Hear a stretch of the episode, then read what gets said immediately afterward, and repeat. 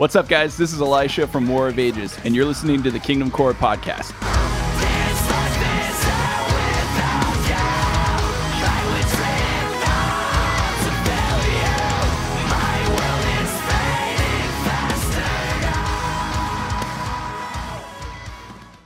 Hey guys, it's Sean. Welcome back to the KingdomCore podcast. I got Chris here with me, What is up? and we just interviewed Elisha Mullins. You may have heard of him, he or heard of his bands. He's been in quite a few bands. Christian metal projects over the years. Currently in War of Ages, but uh, Chris, what other bands has he been in? He's been in A Hill to Die Upon, The Burial, and Fleshkiller. Mm-hmm. Quite, a few a- face down bands. Yeah, pretty sick. exactly. Yeah, um, we we had a great conversation with him. We always say that, but we talked about his career in the Christian metal industry, how he entered it with a hill to die upon back in 2009, and then just we talked about the whole span of his career, and it was just an awesome conversation. Chris, what else did we talk about? Yeah, we just talked about a lot of like the recording processes and just fun band stories in between all that. But even we kick it off uh, with his most recent three month long tour with Miss May I. New War of Ages? Dot Yeah. dot dot? Question mark? Question mark? Yeah, And so stay tuned uh, till the end for that. We we got into that at the end.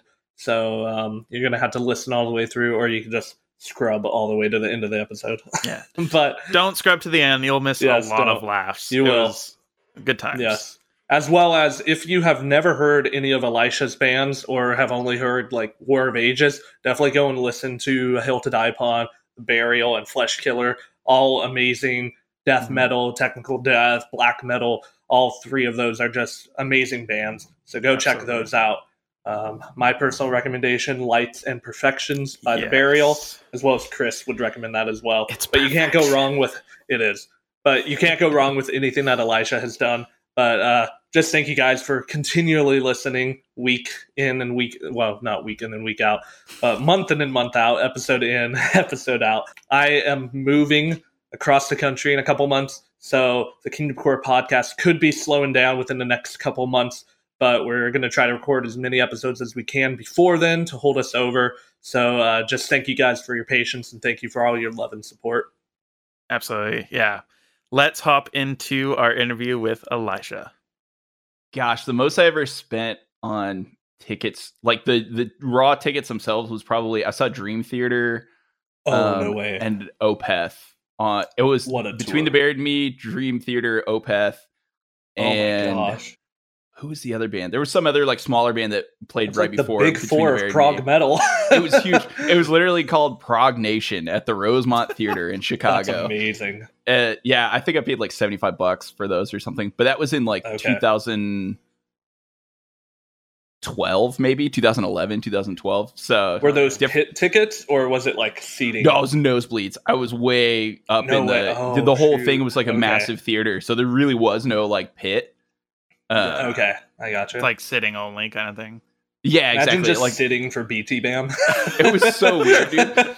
and they hadn't come out with like they hadn't done the Great Misdirect yet. So like all the, oh, all their stuff was still like colors and like Alaska, like the really heavy so stuff. heavy. so it was like super weird. Everyone's just sitting there and like we're in the balcony, just like nodding. Yeah. like this is cool. Low like, key, I'll admit I sat for just like the tail end of the August Burns Red set when they did Constellations because like it's a theater, but they have an open area for the pit.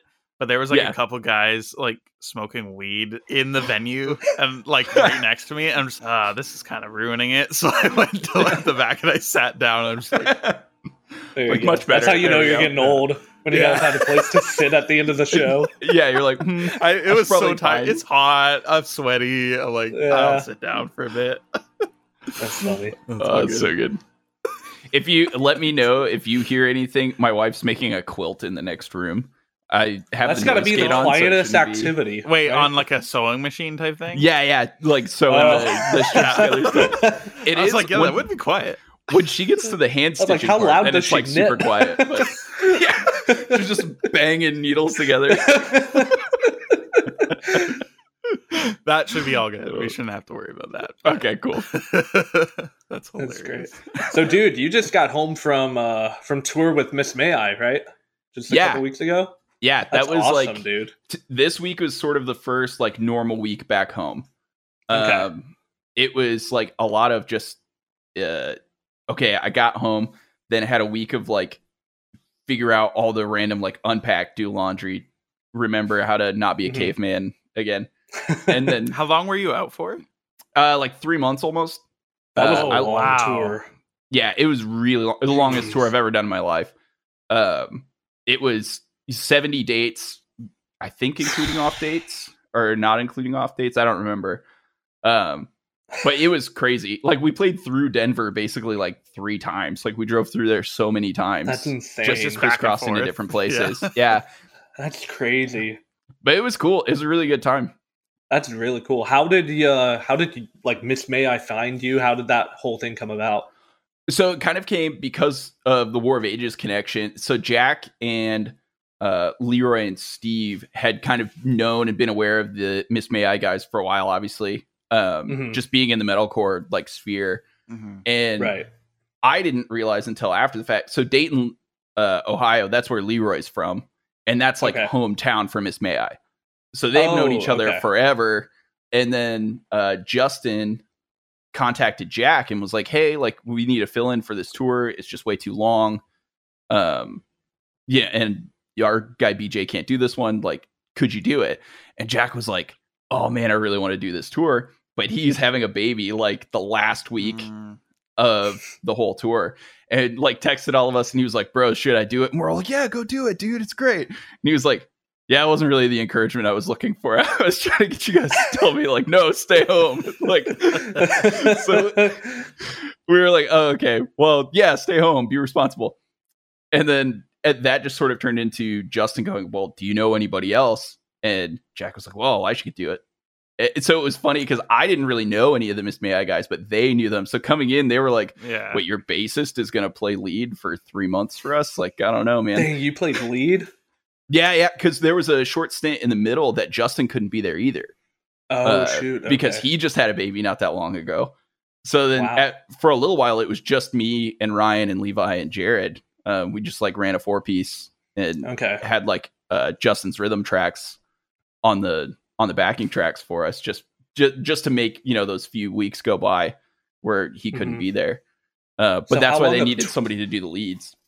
How long of tour prep did you have? Like, how long before you guys went out were you told I had two weeks uh, to s- learn how leads many on songs? songs? Yep. Uh, and what was it like eleven songs? Because I learned That's another. a set.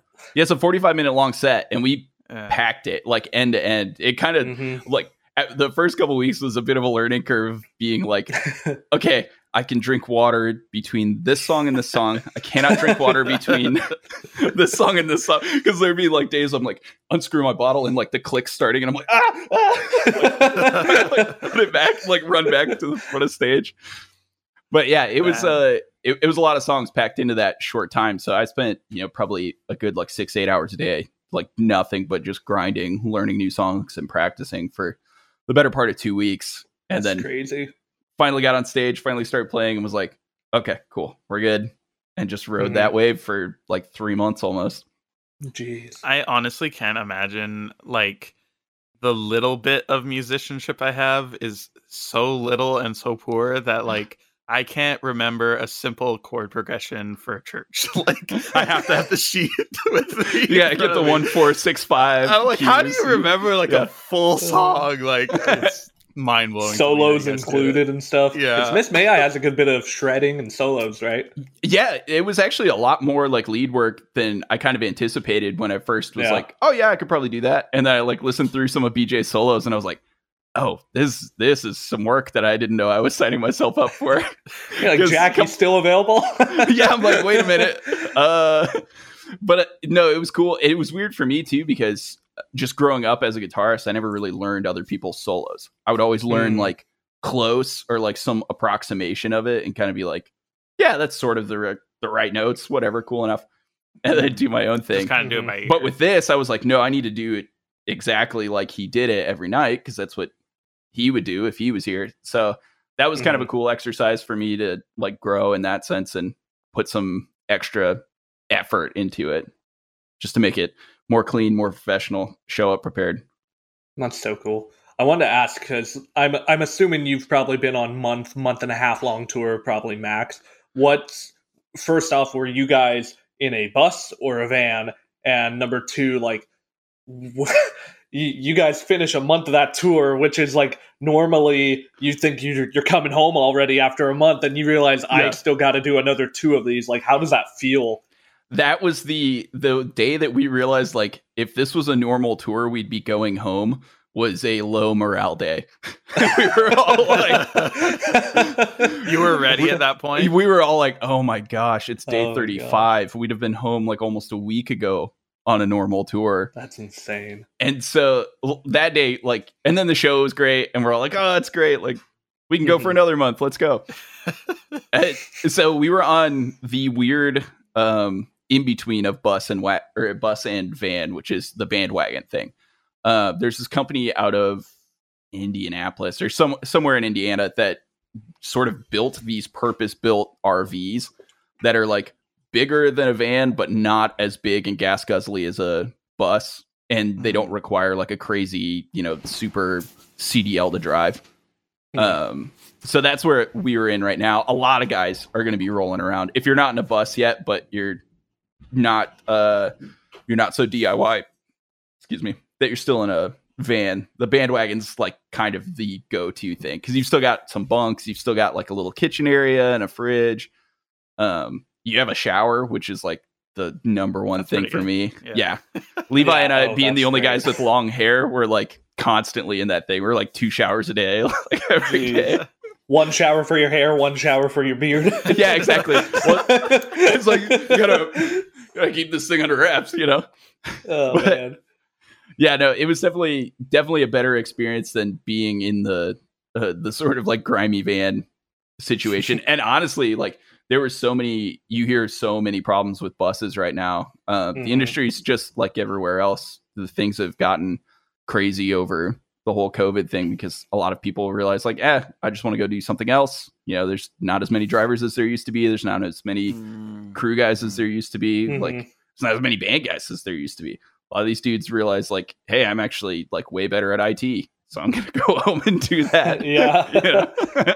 I feel like that's one of the little facets of the music industry that I never even thought about that would be affected in that way. And yeah, Mm. see how. but I think this, t- I think this specific tour almost um, is an encouragement to the scene because that was that's a massive tour, and for I'm assuming all that remains because they were the headliner for those who don't know, and uh, I'm assuming they probably sold out almost every night, right?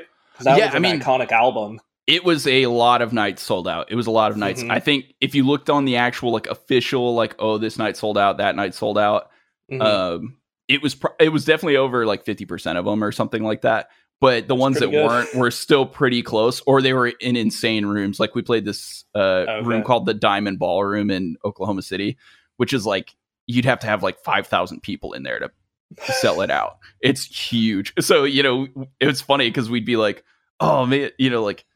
1500 tickets sold tonight or something like that. Yeah, great time. And then you show up in this ginormous room and you're like, well, okay.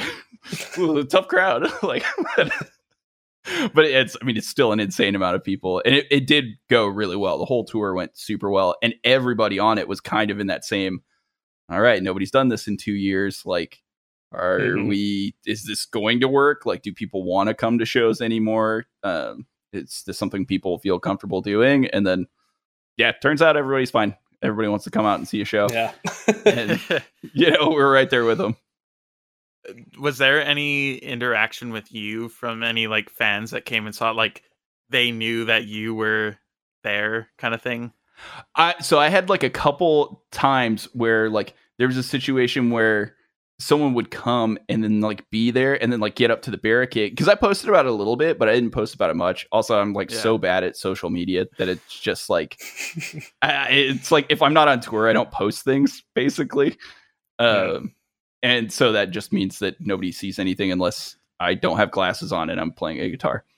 Um, but so then like I, I there were multiple nights that I'd be like warming up like getting ready to go on because we're direct support so it's like i'm coming out there and doing my own stuff like getting ready Mhm. to roll we're not rolling with like techs and everything and so uh I'd be doing it, and then I'd hear Elijah, Elijah from like the front. I'd like look up, and it's some guy who's like at every War of Ages show in Oklahoma, Yeah. or he's like at every War of Ages show in in Tucson. You know, I'm like, oh hey, what's up, dude?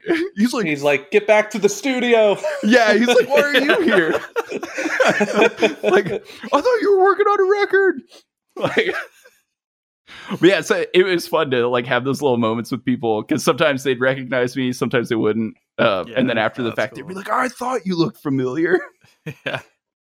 It's pretty great. yeah. So you were saying before that you grew up in the middle of Illinois, right? You said. Yep. Yeah, yeah. Middle middle of flyover country. Okay, nice. Was there a big scene out there? Like, I, I'd love to uh, hear how you got into the scene and all there, that. there was such little scene that the first two bands that I ever played and toured for, and like super DIY settings, I drove three and a half hours for band practice. Um, Wow. Every- each yeah. way. each way. Uh, Jeez. because so when I started with Hill to Die Upon, I met those guys because of Cornerstone, and they lived like about three hours away from me, um, just like straight Wow. west, way closer to Cornerstone. Um, I don't know if you've ever been over in that area, but they were like kind of over past Peoria, like the Bushnell area.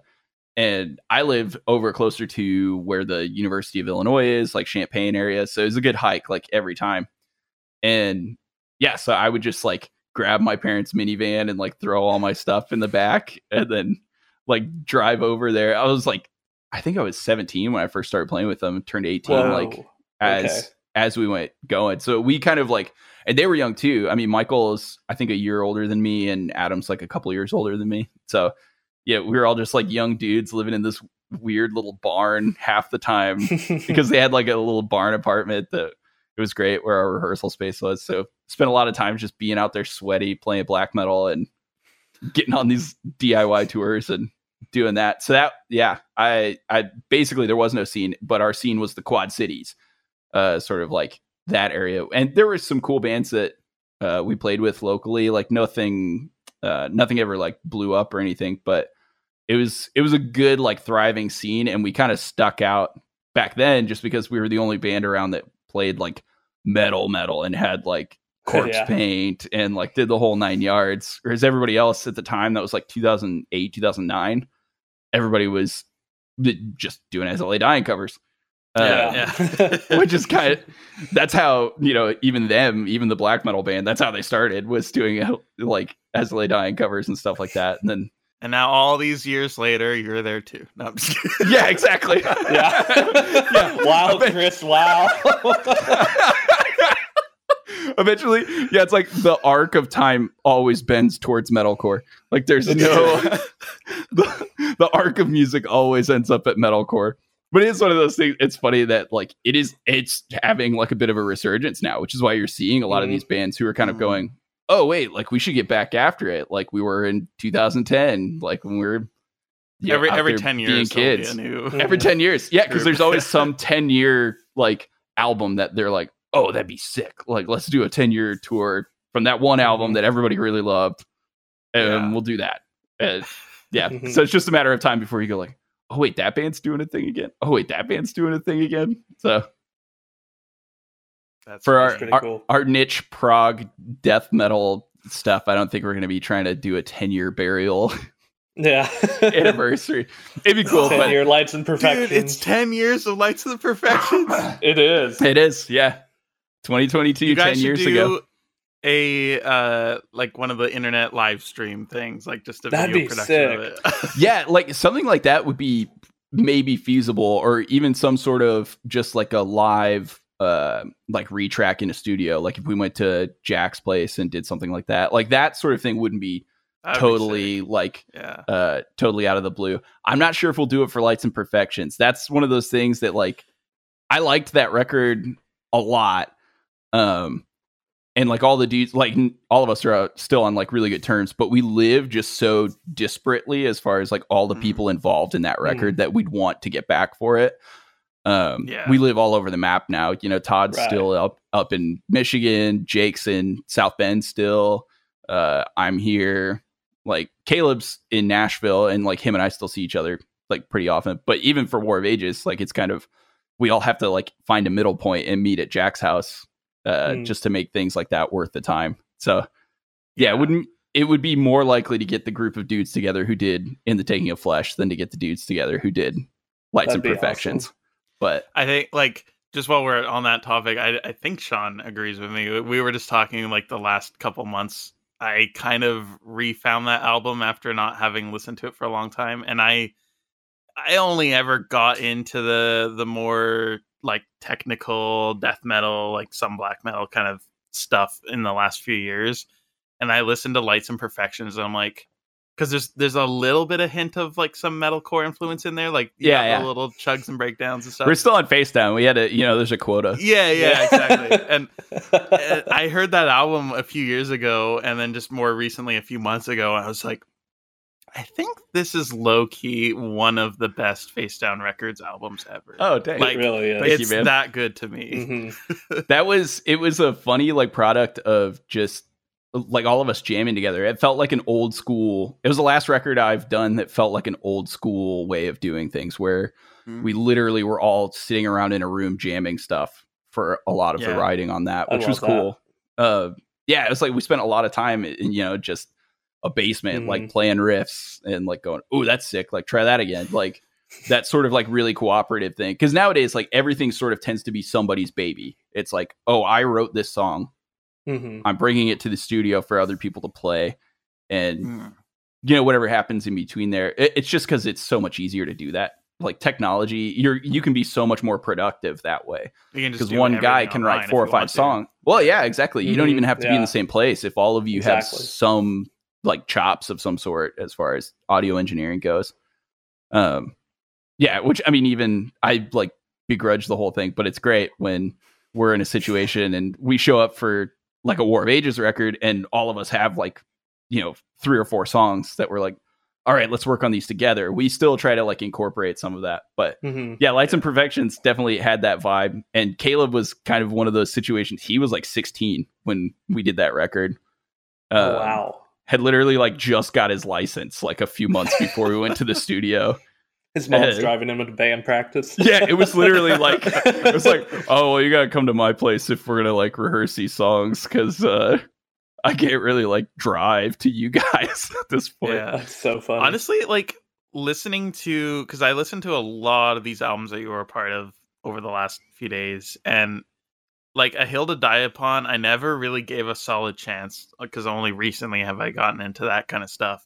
Yeah, yeah. But I would not have guessed that for a hill to die upon and the burial, like that you guys were so young, or especially Yeah. some of the members. I Like, know, for that's crazy. real. It, you don't get that sound from them. Like it sounds very mature.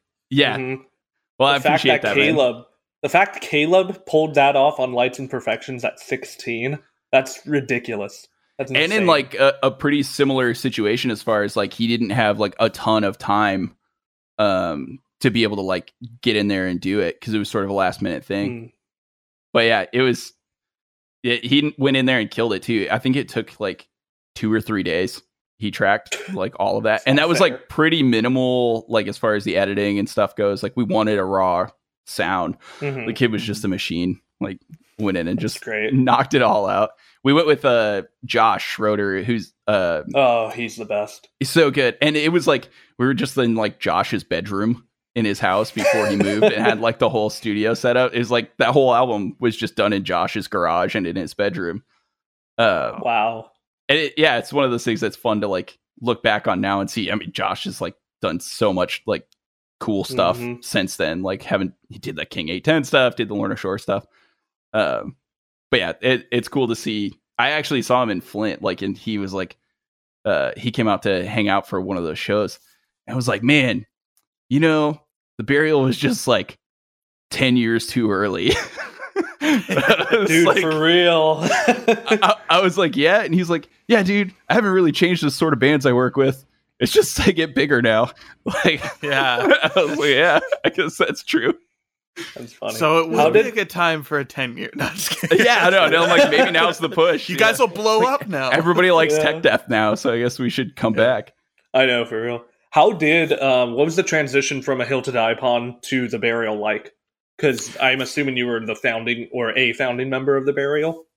Uh, so that's what's weird about it is the burial had been around and been touring for like a long time actually before. Oh wait, there was the wine press. Yeah, the wine press. Right. Right. Yeah, You they weren't did on two- that. Oh yeah. yeah. So I was the I started with like uh with Lights and Perfections. That was kind of the first thing, but all the stuff I toured on when I first started playing for them was Wine Press and like Okay. the uh the EP. I forget the name of it if it even has one. I'm not sure it does. Um, but yeah, that so all the stuff was off of that record, and they had been sort of like a cornerstone and like local scene favorite because um, Kingston Falls. I don't know if you know those guys um, or are aware of those guys. They're Oh, another face yeah. down band. yeah. Um, they're they were out of South Bend, so the whole scene in South Bend, Indiana, sort of revolved around them for a little bit before I was there. I, you know, sort of secondhand storytelling from me because I just wasn't around until they had already kind of stopped touring and doing anything. But it built this scene of like, there's a lot of DIY stuff, there's a lot of stuff going on, and the Burial was just kind of that band. You know, if uh, Scream the Prayer came through, the Burial was going to be playing Mhm. it. If you know anybody came through, Plea came f- through, like we're going to be opening for them, and so that was kind of how they cut their teeth um, before they ever got on Face Down, and then they did. Age of Deceit is the Age of Deceit. I know. I was like, I know that there's a name for this probably, but I just can't in my mind. And I should know it because on a like fairly regular basis, like we haven't updated the burials Facebook or socials since I got married, like in 2015. But uh So wait, are you guys just on hiatus? ah Yeah. it's we never we never like called it and said like oh yeah we're done now just because like for a while we played shows like we still kept doing um like we did sunshine fest and we did uh cornerstone and then like the last couple years of cornerstone. And then we did audio feed for the first couple years. Um and then it just started the thing about playing in a band like the burial is the amount of attention required to the music to be able to do that and to be able to pull it Mhm. off is so much more straining than doing something where like the the bar to entry is a little lower maybe for um like the the physical dexterity involved in it Mm. that it like for all of us we were all doing different projects and then it became like a all right so do we really want to like can we justify in our home lives four months of getting unrusty and practicing you know Mm. two or three hours a day and like doing all of this physical work to be able to pull something off for 30 minutes for a Yeah. 1 p.m slot at a festival it's like Yeah. uh, Should've really. just became a metalcore act. exactly That's the art.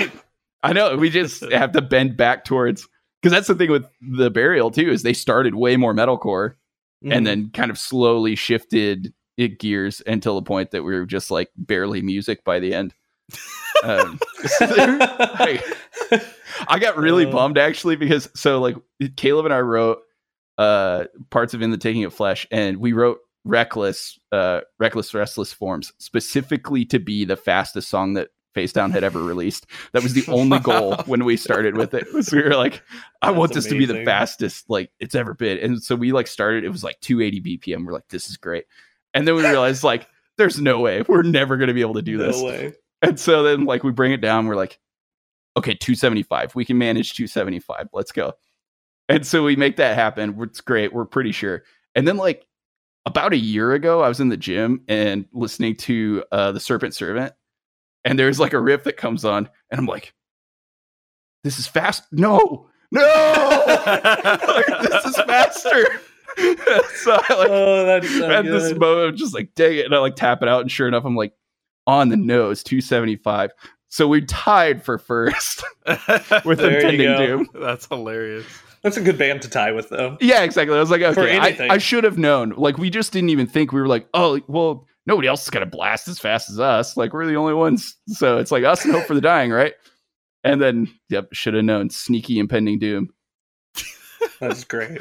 I want to ask, be honest with me, Elisha. Have, Okay. have you ever been just like writing and you're like, you, you wrote a riff and you're like, shoot, that should be a burial riff if if the burial ever comes back together and you have it saved just in case. Oh, dude, there are total. So we had a, I had a couple songs that I had written like right after that. I was like, okay, that's that's what it's going to be. Like that's the direction Mhm. we're going to go. They never really progressed past that point. And then when I came back to War of Ages after filling in for them, and Caleb was there and we are like a part of the writing process. There's a lot of moments on from Void on that are basically total constructions of Caleb and I's that we always sort of jokingly just call like burial takeovers.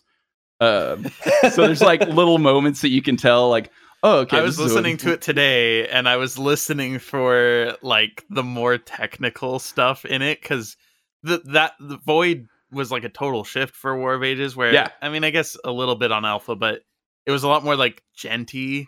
And and then you also in the background you can hear all these like super technical guitar stuff, and I'm like, yeah, that's Elisha.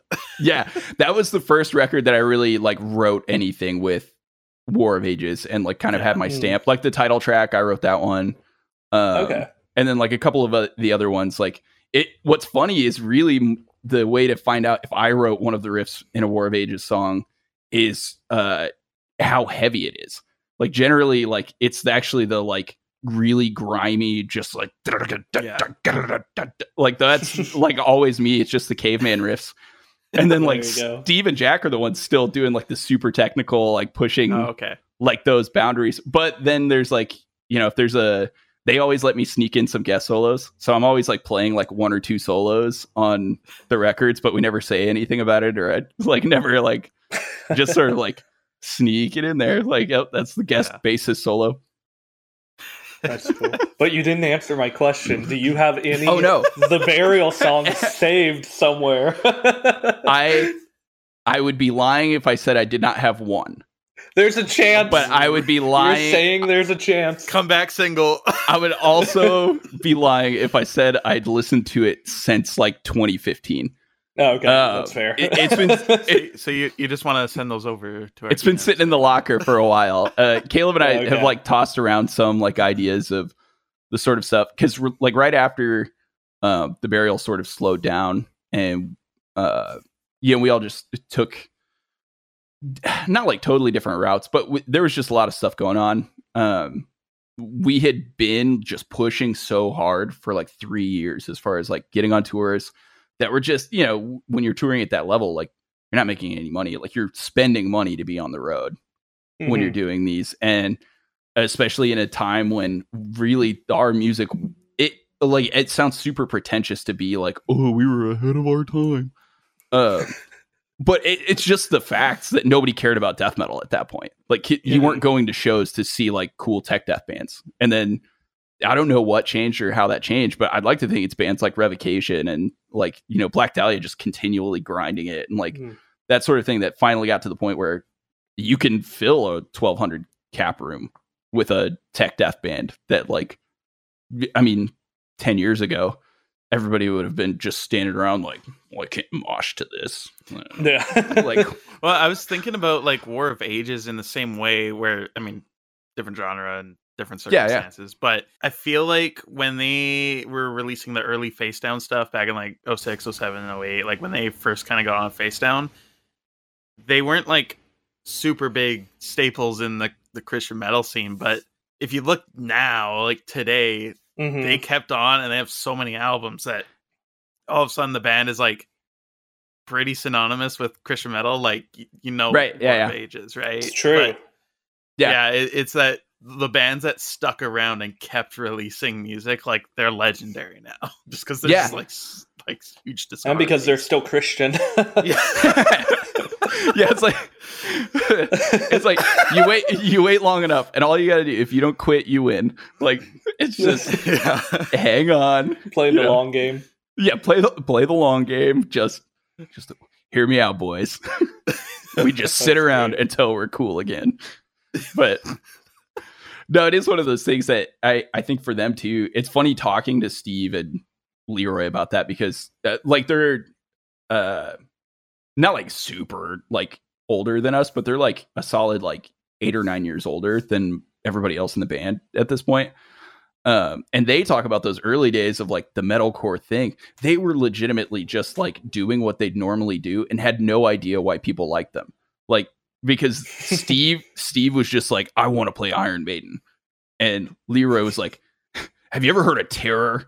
And they're both just sitting there like in their like bedroom like playing riffs and uh, like coming up with what in their mind is just like, oh, this is kind of a mashup. I like Terror, you like Iron Maiden, like let's try to make that work. They had no real like outside conception of like other bands are doing this and blowing up. Mhm. They're just like Yeah. working at Walmart and like playing guitar all day the next day because they they were like hanging out and They like acc- accidentally invented metalcore. they like accidentally uh, uh, like at the same time everyone else was inventing what it What if we mixed metal with hardcore? with hardcore and Steve's like I don't know what that is but I'll try That's amazing. yeah it's just like Leroy's like no it's just just dun dun dun dun dun dun you know, like try to explain like we'll be like, oh, it'll be cool Slipknot. trust me trust me like Oh, yeah, it's that's funny to hear that because they it just wasn't like a thing for them. Like they were they lived in different worlds. Like Steve yeah. just wanted to play metal, and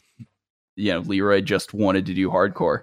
And it just happened that they also were sort of in the part of the world or the part of the U.S. at that point that that was blowing up in, and so they got a lot of cool tours. Um, they got a lot of cool options to play with people, and just being from the Northeast helped make that happen. It was sort of like that's what I imagine when you talk about like, oh, what was the scene like in a place? Because like you can Mhm. tell when a scene like produces a handful of bands that you're like, there was just something in the water. Like, why is it Mhm. that, like Killswitch? All that remains, like all these bands are from the s- Unearth. Uh, like Yeah. all these bands are from the same like few hundred mile radius. Like what's happening there?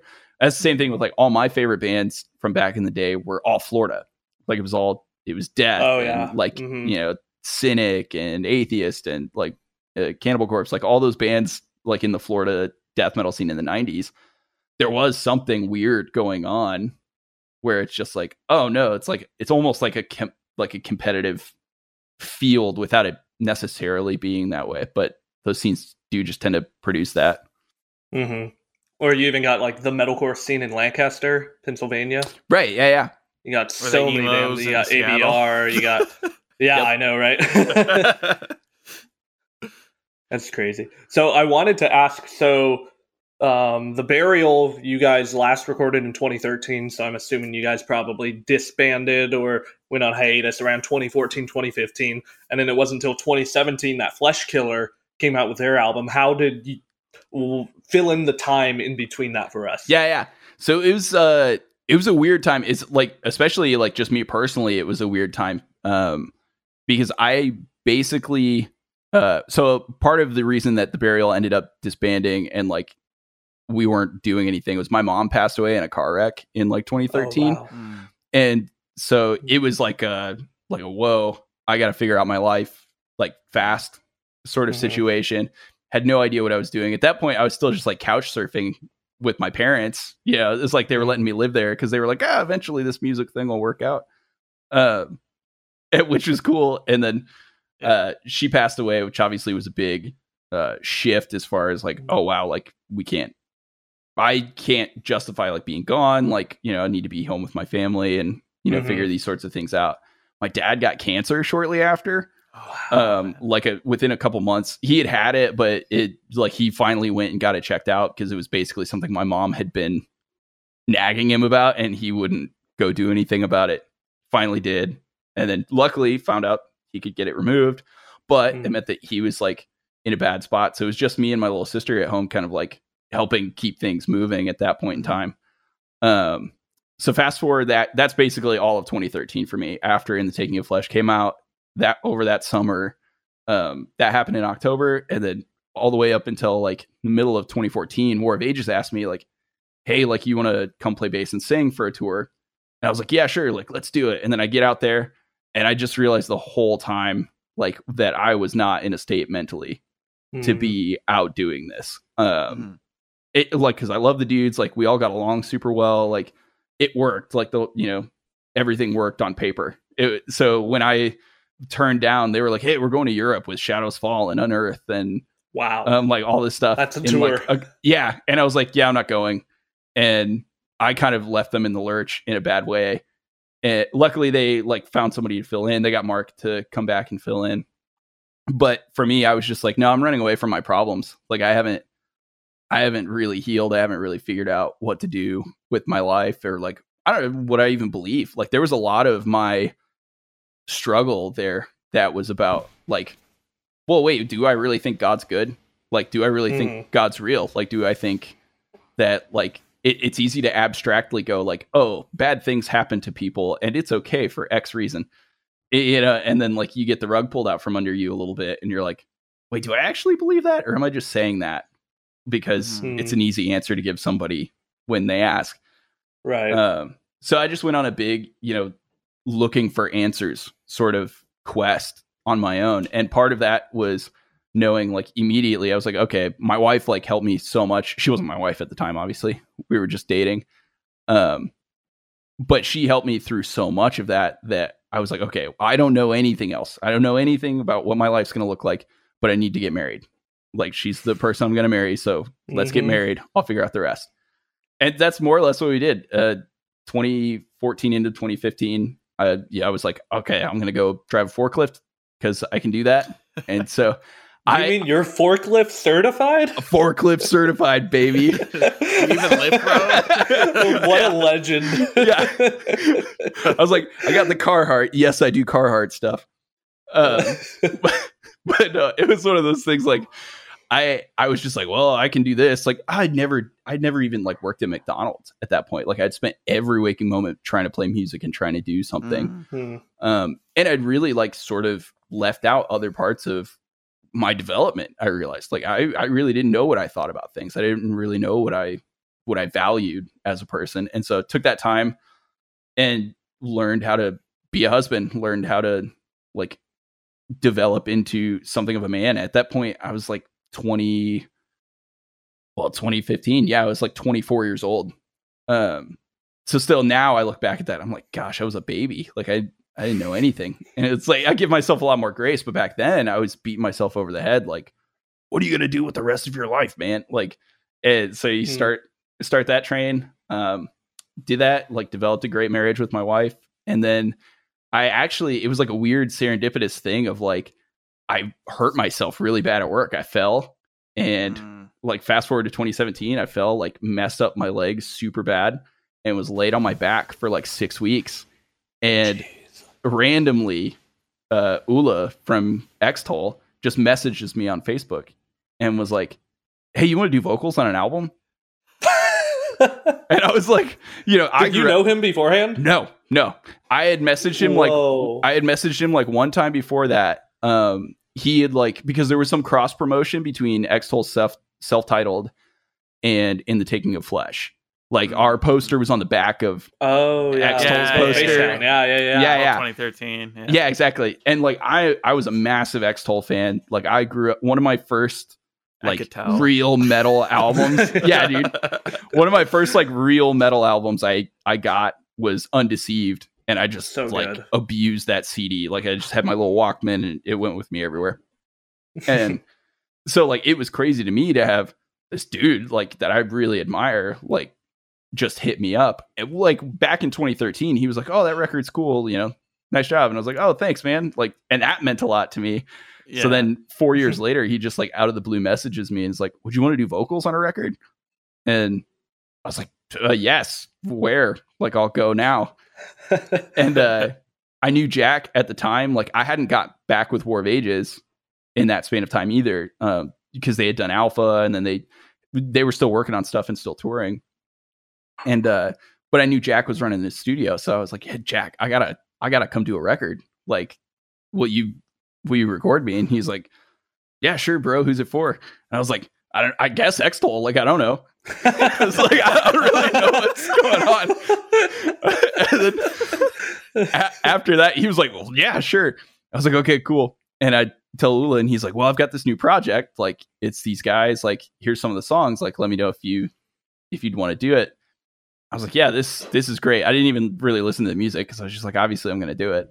Um, right. then then he was like, "Oh, okay. Well, would you want to play guitar? Like, if we ever played live?" And I'm thinking, like, okay, one guy in America, the other guys are in Norway. Like, probably not going to happen. But yeah, sure, whatever. I'll play guitar live. Why not? Uh, he's like, "Cool, cool. Yeah, that's cool." And that was basically our first conversation. And uh, after that, I think it was like two days later. I l- seriously just thought, like, well, I should probably get my vocals in shape. Like, I'll uh, I'll be fine, you know, whatever. And then calls me back like two days later. He's like, Hey, uh, so I need your ID to book tickets to shoot a music video and do all this stuff in like two months. And I think it was like Like he's months. gonna fly you out to Norway. yeah, it was like flying me out to Norway to go do this, and I was like, oh, That's I so I had not planned on doing that at all. So I would just sort of be like, oh, okay, cool. Uh, I guess I need to learn the songs then, like actually learn how to play guitar.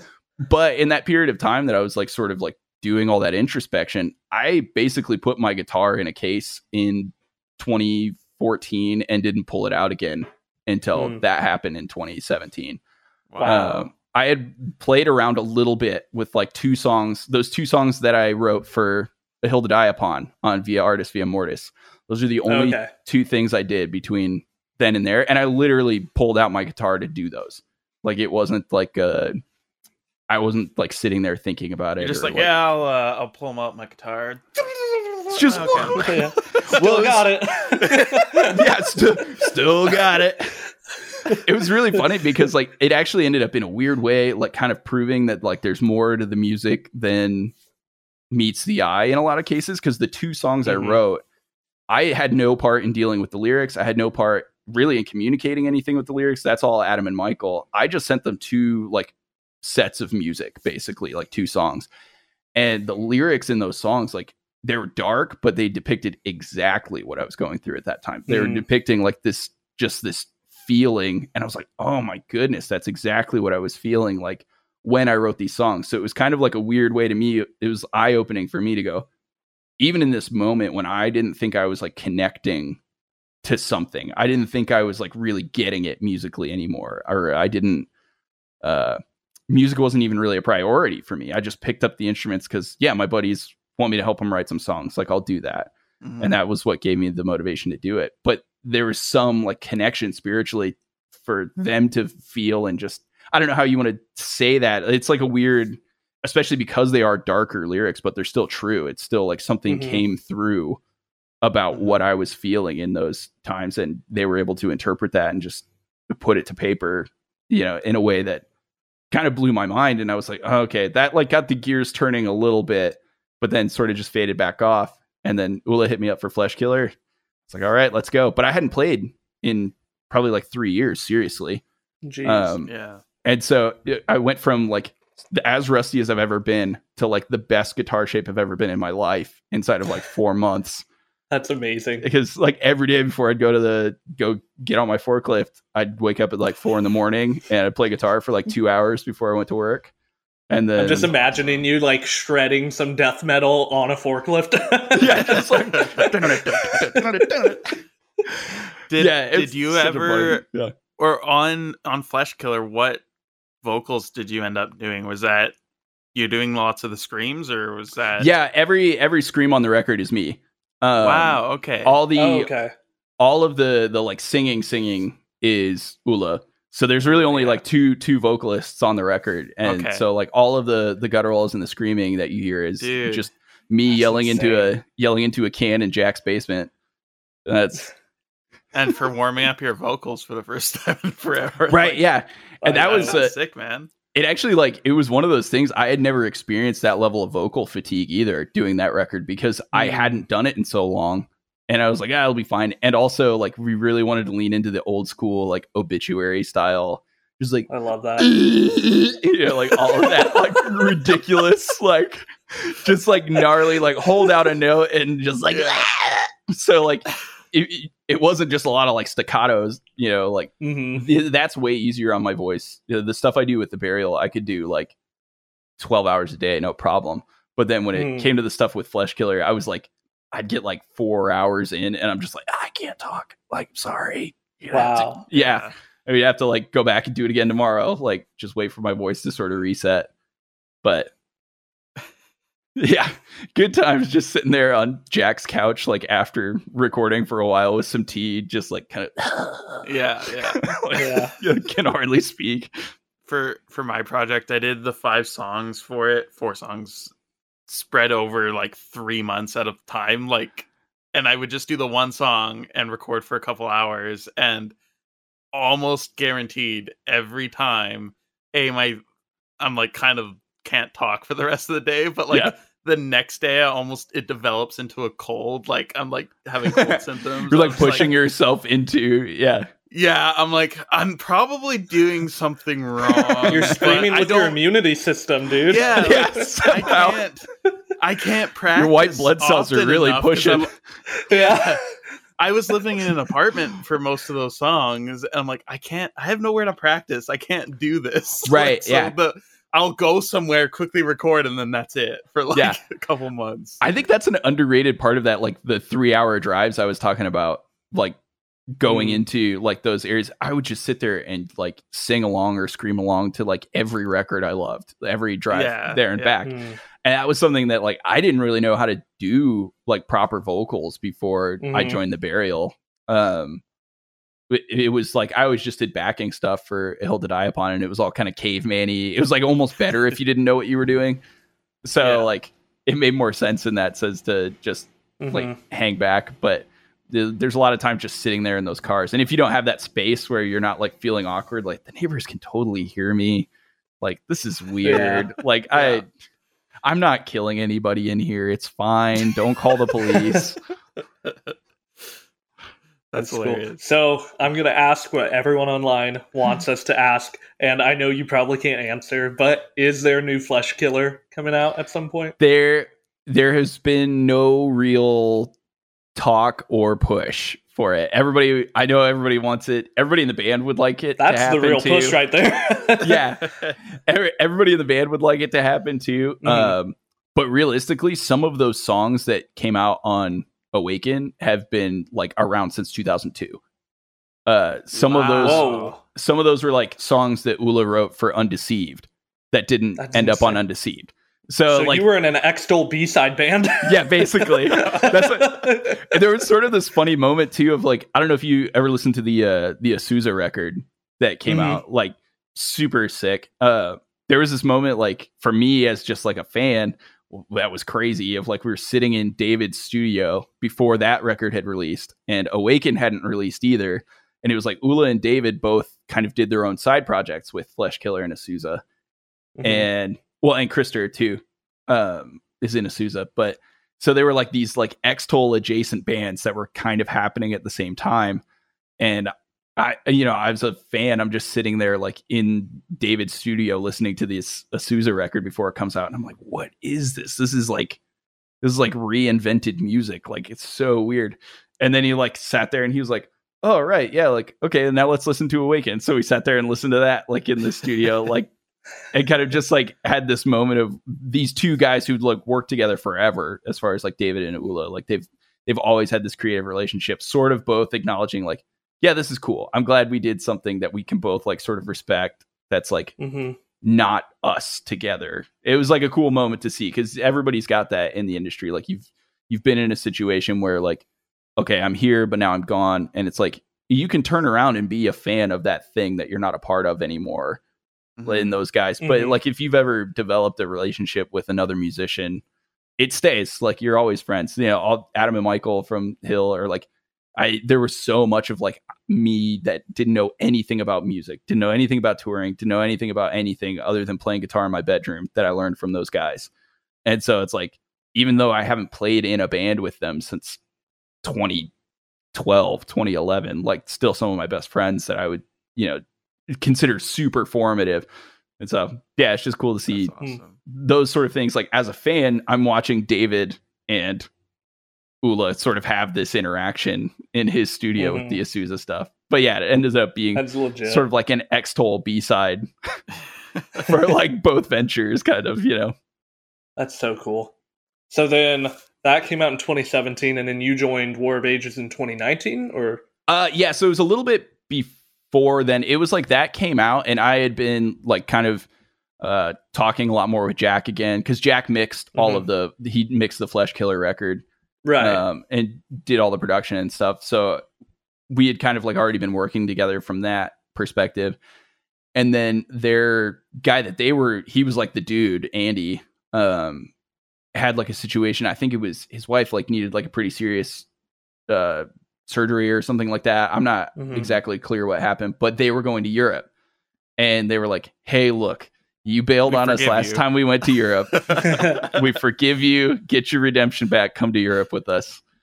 And that was meant to be just like a okay, we'll feel it out, and then you know fill in for Andy, and then it just became a like, yeah, okay, now it's right. It makes sense now. Hmm. Um, and then Andy ended up being in a situation where he was like, I can't right now, like, so it's good. And like him and I are actually really good friends now. uh, it was like a funny, like all together. It's like our like the band chat like also has Andy in it. Yeah, it's like one of those things that. of like it's always like he's the unofficial sort of like sixth member of War of Ages at that point. That's like, cool. yeah. If anyone has ever looked like a War of Ages band member, it's Andy. Yeah, exactly. Yeah. Andy, and it's funny too because like I so at this point because like the long hair and the beard, everybody who comes up is they're like they're like, oh TJ, I saw you guys in like 2006 with As I Lay Dying, and they're like telling me this because they don't know that I'm not TJ. We're just like like long hair, beard checks out. Like so, I so good. at first I was like, I was like, oh no, I wasn't there. Like I joined, and I tried to explain while like you know the, all the like shutdown music at the venues like going on, and you know whatever. And I just stopped. I just accept that I'm TJ. Uh, if so anybody comes up to me and is like, "Oh, I saw you guys in 2007," I'm like, "Yeah, that was crazy, brother." you know, like, good to see you again. yeah, good to see you, man. Because I'm like, man, I I cannot take. I Like I I can try to explain it, but it's gonna it just makes this whole thing way more awkward. That's so good. That's I need to. Oh, what's that guy's name? I need to. I need to Google him. oh, TJ. TJ. Yeah, if you just look Yeah. up like the old like TJ, uh as I lay dying. yeah Okay, let's look. uh yeah if you look up like the um collapse video like there that bassist in Oh, that yeah. video it's just like oh long hair beard must be him oh my gosh, that's so good. Chris, are you looking at this right now? I was just looking it up. Yeah, uh, That's really funny. So you joined War of Ages officially after the tour. yeah it was like 2018 um when we did that tour and then it kind of came back and they had some things going on and we're like well you want to just keep filling in and i was like yeah sure and then they were like well also we've got like a new record we're trying to do like would you want to help i was like all right let's go so we did like one more tour and then went to the studio and that's kind of when i just like got back in it with those dudes and it made a lot of sense and we kind of Hmm. felt like all of us were just sort of looking around and going like okay this is the group like it seems right it seems good so we're gonna stick with it That's great. So then you recorded Void, and then you guys did. Mhm. It's Rhema, right? Not Rhema. Uh so i've always said rama Rama, Rama? that's how Yeah, I thought Rama. initially. Yeah. that Okay. that could be my bias because there's a uh, there's a bible school out in tulsa called rama bible institute that i've just always like Okay. churches have been like adjacent Mhm. to or whatever that I was aware of. So my mind it was always Rama. Okay. Um, but So yeah, we'll we call it Rhema. yeah Rama, and we did that one like kind of mid pandemic. Um, That's what I thought. Yeah, it was a weird time because we had just we did Void, and then we didn't really have a tour lined up until um like February March of 2020, which obviously the world's worst timing. hmm Um, You guys were like the last band Yeah. to stop touring, was- weren't was- you? In the it was country. it was us and Silent Planet basically. Um, oh man. that and they were like still playing you know shows in Texas, and we were in Texas. who's like back kind out of, first? yeah, exactly. Yeah. well, and then it like ended up just being venues. Venues were just saying like, "Hey, look, like Mhm. we're we're not sure." And then like for a while, there was like weird talk that Ohio was like going to straight up close its borders. And uh yeah, it, it was you know everybody was panicking, losing their minds. Like nobody had any idea Mhm. what was happening, and we didn't. Because I saw like- you guys at Face Down Fest. That was my last show Right. before COVID. Yeah, Yeah. yeah, yeah. Which would have been, yeah, that, That was, was, like, only The first week of March or something. yeah, it was only like a couple weeks after that. I, March 17th we all went home. Uh, crazy. we yeah, we played at uh, Jake's in Lubbock, Texas. That was the last place we played, and we knew like from the shows because they they were all fine, and then suddenly the shows start just like nobody's coming out. Everybody's taking this pretty seriously Mhm. and we're like, okay, that's probably not a good sign. And then when there was some weird thing about like, oh, maybe states are going to start closing interstate travel, we were like, okay, we got to get home. We can't get stuck in some weird, like, Uh-huh. it's some weird place in Texas when none of us live here. Like, we got to go home. So we Gosh. just called it and like all drove home from like different areas. Uh, yeah, it was a it was a weird thing. But that was like right after we had kind of planned on pushing Void with that. So it's a little bit of a like funny thing for us is because we never really feel like Void got the attention that Mm. it could have because we just Mm. really kind of got shot right in the foot with it as soon as it came out. Mhm. Um, and but we were still like, well, it, it was like a frustrating thing to go, okay, hey, you just dumped all this time and effort into this record that all of you Mhm. really love. You guys love everything on this record. Okay, but you need more because everybody's producing more right now. So you better like think of something cool and do it now. And it's like, man, we did something That's cool so six months ago. Like, we Yeah. were- I wanted to ride this six months ago cool for at least like another six months. Yeah. I mean, as a Mhm. War of But- Ages fan, I ain't complaining. Yeah, that's well, yeah, and that's that's for for us too. We sort of were like, okay, well, who knows how long this is going to go on? Maybe we should like just do something. And we're all kind of like bummed about how things had ended because we all like you know we go home like none of us live near each other when we're not Mhm. touring. Um, and so it was kind of a thing that we all just missed each other. Like we just wanted to come hang out. And I think there Mhm. was like a uh, oh, there was some festival we were supposed to do when Rhema was that for this new record? No, this is new record. I'm getting things mixed up. Ooh, spoiler. okay, okay. Uh, We'll but yeah, there. we all just kind of missed like being around each other, and we were like, all right, let's do four songs. Let's like try to put them together and see what can Mhm. come Was- out. And Was this Yeah, a Zoom we did. record? the uh, it was like partially Zoom, but we all just kind of met at Jack's house Okay. at some point in the middle of it, and we're like, Okay. let's go, like because for well, Jack and I, anyways, we li- still live in America in Missouri, and so like we, it, it's like easy to like for us to get together and like do stuff because there, there was never really a ton of Wait, do other members here. not live in America? Um, oh no, I was making Oh. a joke about the fact that Missouri is- way over my head. Yeah. Missouri didn't become Tiananmen Square like some places did.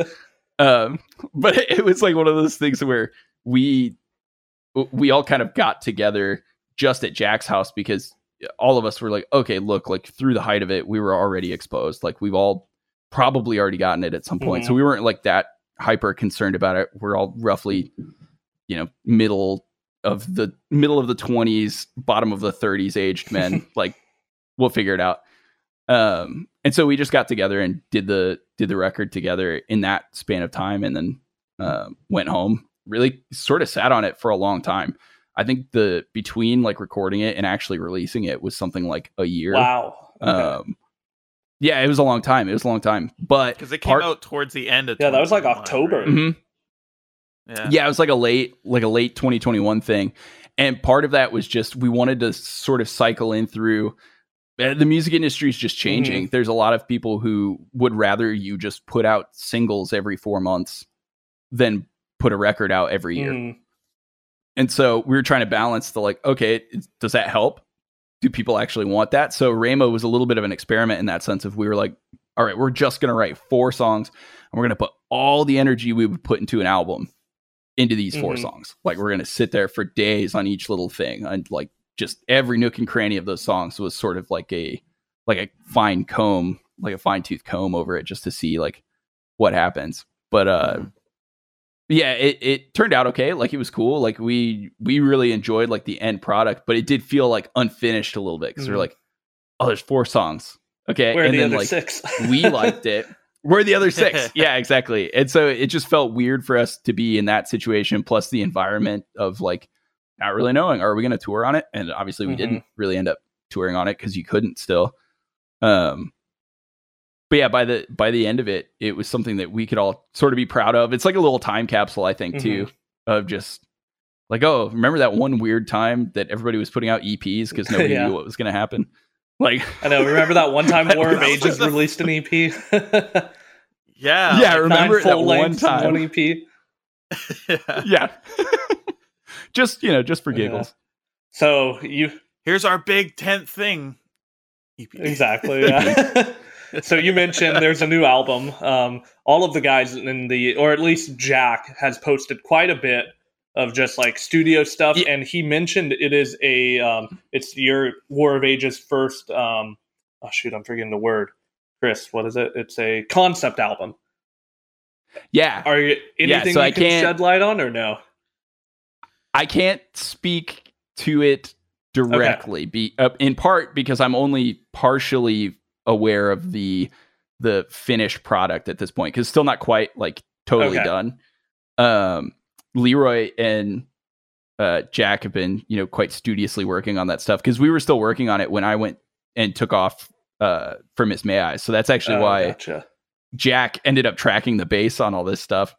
Um, he posted some clip like where he's playing like a way too complicated bass part for a, a thing, and I was like, "Dang it, Jack!" And he's like, "This is what you get for leaving." if you can't it's like now you have to learn. Yeah. this if you can't play it, we're getting Yeah, Andy now I back. have yeah, we're getting Andy back. You watch it, bud. Yeah, so I, it was a funny like little like, oh, I feel bad I didn't track the bass on it, but I tracked you know all my vocal parts Mm-hmm. and all the guitar parts for the songs I wrote. So I didn't feel like I missed out too much, Mhm. but it was a little a funny nod to see him like overcomplicating. Not even overcomplicating. It's just n- not being lazy like me sometimes, and playing these like hyper intense riff match love that. parts just to torture me when I get back That's so good. but uh yeah it's uh, con- conceptually i'm not sure what i should let on Okay. um I don't want to get you in trouble with as the far guys. as t- titles and stuff yeah i don't Just a want I little tease, I a little, just a little tease. um Could well i wrote some of the i wrote some of the lyrics for it like leroy and i kind of double teamed a little bit i the first song i had like helped him write on Rhema was uh pyrite okay. um Mm. so I had helped him write like a lot of the lyrics for that, and then it was sort of he was like, "Man, this is sick!" Like I've been doing like, you know, I've done nine albums at this point.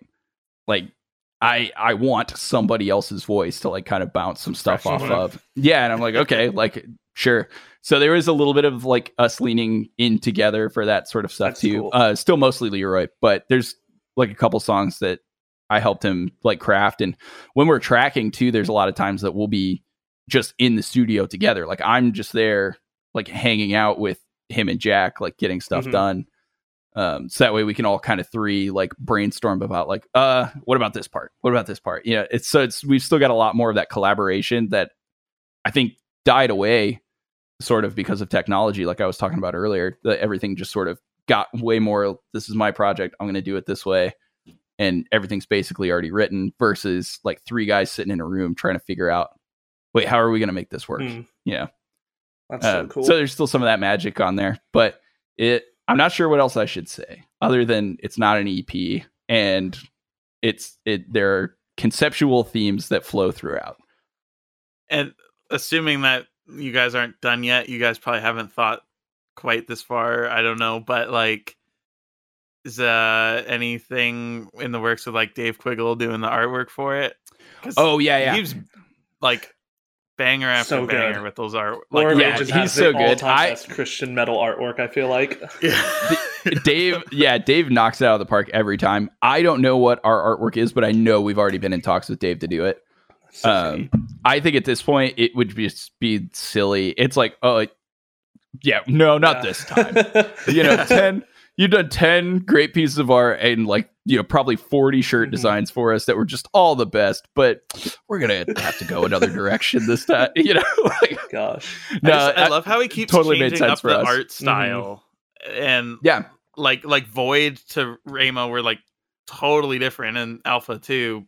But it's it's insane that it's it's like this is Dave Quiggle making an amazing piece of Mhm. art, but it looks nothing like the same thing. Like Yeah, and that's so something that's wait. something that's like really interesting about like a good artist in any sense, I think, is that you shouldn't have to be told explicitly who it is to know who it is. Exactly. Mhm. Um I really like when you can just oh, hear or see something. Mhm. And that's always been my goal like as a guitarist to go like I just want somebody who doesn't know it's me but who knows my music well enough to go oh, okay, that sounds like that might be Elisha. Mhm. Like if I can sneak Yeah. onto things and people go like "Hmm, yeah, like who knew Like, I- this wait, I tech think death this kid would be playing djenty metal? Yeah. yeah, exactly. It's like sneak my way in here. But yeah, that Mhm. same thing with Dave. Like he can do anything, and it's still going to look like Mhm. Dave. Or like Dan It's Seagraves. like- Right. Mhm. Yeah, yeah. Or there's a I don't know how to say his name, but he's done every good metal album for the past like two years. I think uh, it's like Eliran Kantor. oh, I know who you're talking about. something like that. He did, Yeah. yeah. he did like uh Thy Art is Murder, I think, Mhm. and um he did Hate Eternal, like all these like crazy, like Rembrandt looking, Mhm, I've seen those. like just thick, like gritty oil painting. he do the Lorna things that Shore? I'm like Mhm. so sick.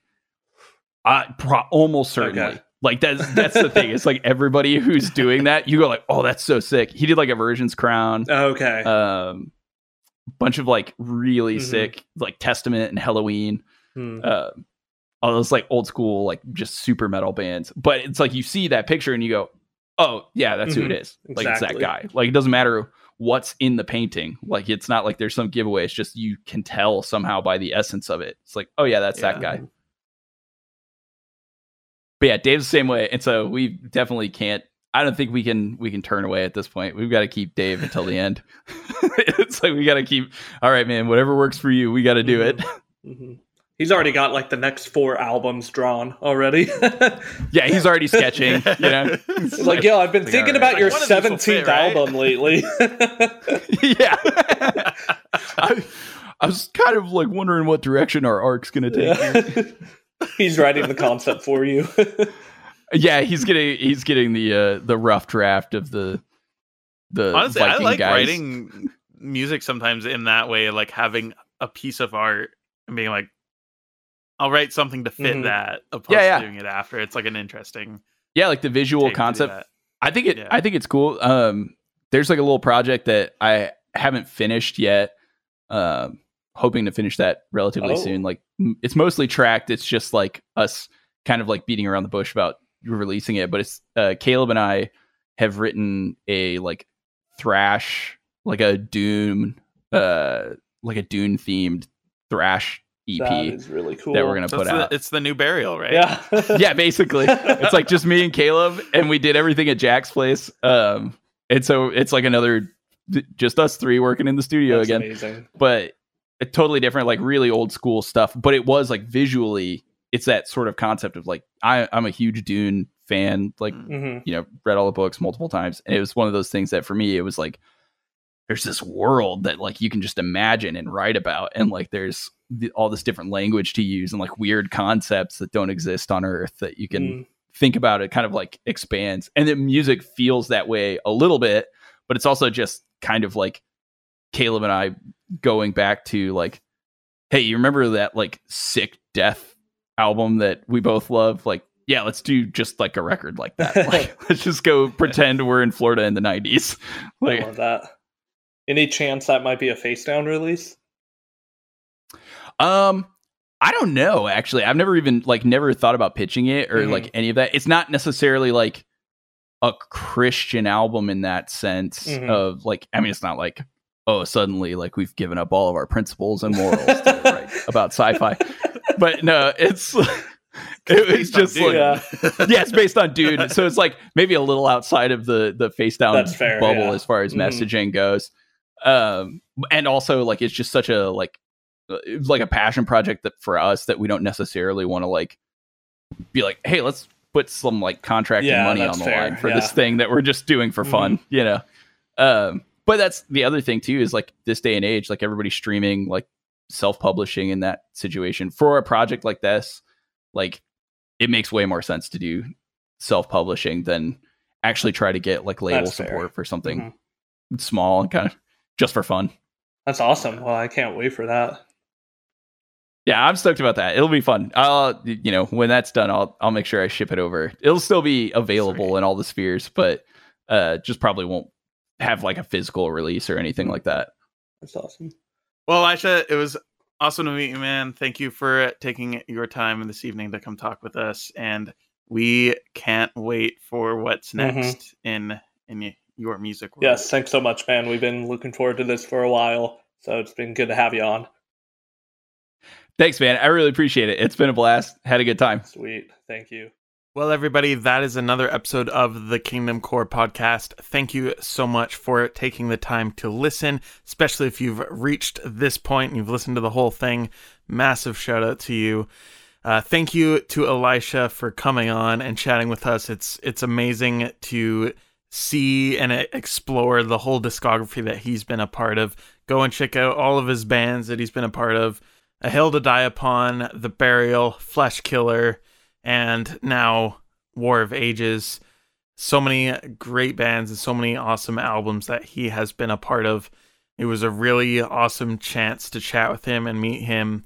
And I hope you all enjoyed the conversation. Right now, I want to give a shout out to our core supporters on Patreon, those who give $10 or more every month. And those are Aaron Peter, Jonathan Lyman, Anthony Kuchma, Tiffany Cadenhead, Blake, Andreas, and Cody Andreas. Thank you all so much for your continued support, and a couple of our other newer Patreon supporters as well. We've been stockpiling the Patreon money, and we are planning after Sean does his big cross country move.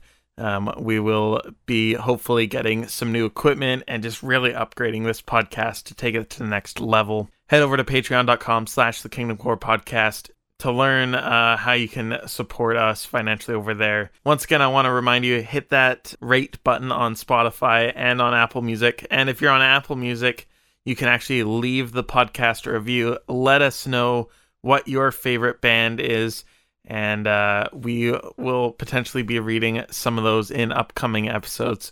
Thank you, everybody, so much for watching and or listening. I'm Chris. This has been the KingdomCore podcast. We'll see you soon.